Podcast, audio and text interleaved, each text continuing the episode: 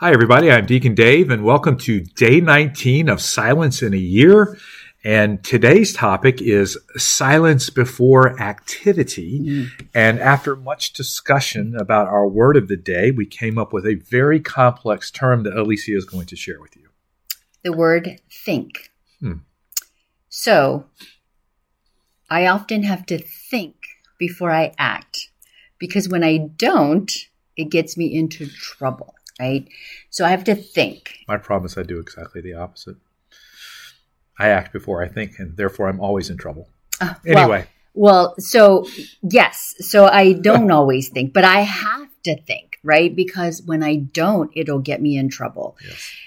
And thinking is not um, with noise, right? I have to actually, there has to be mm. a lot of silence present for me be, to be able to think of right and wrong and doing all of that. I, you know, I think about when my kids were little and I had to put them in timeout. It wasn't for them. It was for me. Wow. I needed that time of the quietness that came from that time out so I could um, thoughtfully determine how I was going to handle the situation that caused for them to have to go in timeout. Because when you're upset and you don't think, you're not making the right decision. And so to be able to, to teach a child to um, be kind to somebody else, you can't do that with angry words, right? Mm-hmm. And so you have to take a step back. And I think that happens a lot with our relationship with God is uh, we, we act and then we don't think about how that's going to affect others or how that's going to affect our relationship with God. And that's never good. I think I think it's that relationship with God piece that Alicia that's so important, right? Because the deeper we are in relationship with Him, the easier it is for us to recognize those moments where we're about to double down on something, mm-hmm. right? And, and and not only make a bad choice, but then just just keep going right on along with that, right? Because things never go well uh, if you are in a situation where you're already not thinking as God thinks and then instead of stepping away like you said you just keep going on into it. I i you know i just think about marriage right? Or any of a number of relationships we have. It could be at work or anything where when you sense yourself beginning to enter into something it's just to stop. You don't even have to leave. Just stop talking. Mm-hmm. be silent and let the presence of God start to he would you wouldn't have even done it on your own. Mm-hmm. if you didn't have a relationship with God you would have just kept rolling on. But you get to that point where you just go I'm going to stop because I know this is not healthy this is not fruitful and I'm going to step back from this.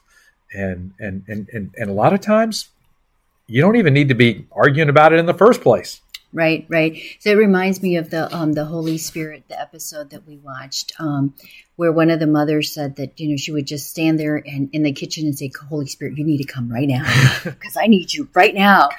And that that just happens in our life all the time, right? Um, in today's gospel, um, the reading from Hebrews chapter, I'm sorry, the first reading was from Hebrews chapter 7. It says, Jesus is always able to save those who approach God through him since he lives forever to make intercessions for them.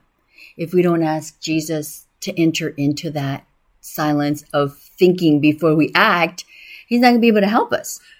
I love it because, you know, it, it's us learning to call on the name of Jesus in every situation. So when when that lady you described said, "Come, Holy Spirit," it's nothing complicated. Mm-hmm. It's not a thirty minute prayer. Mm-hmm. It's not a vigil service. It's like, Lord, I, I just need you to come right now. Right. And but what I love so often when I talk to people and they're struggling with something, I go, look, yes, you're struggling with something, but let's give God thanks and praise that you recognize that you're struggling with something right? That you're taking this time away in silence to to reflect and to to get spiritual direction on something.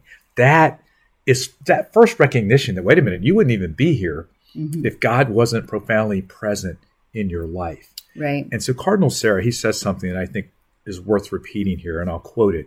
Within silence, there is a demand placed on each one of us. Interior silence is the end of judgments, passions, desires, Okay, so we're like spending time with God helps us to better realize, like you said, okay, this is not a fight I need to fight. Mm-hmm. I'm just going to move on from this. and, and let the Lord lead. Right. Any other thoughts? It's really good stuff. No, no. Good. I think it's your turn to close in prayer, or is it mine? I know it is. It is yours. mine. I come, O Lord, unto your sanctuary to see the life and food of my soul, as I hope in you, O Lord. Inspire me with that confidence which brings me to your holy mountain.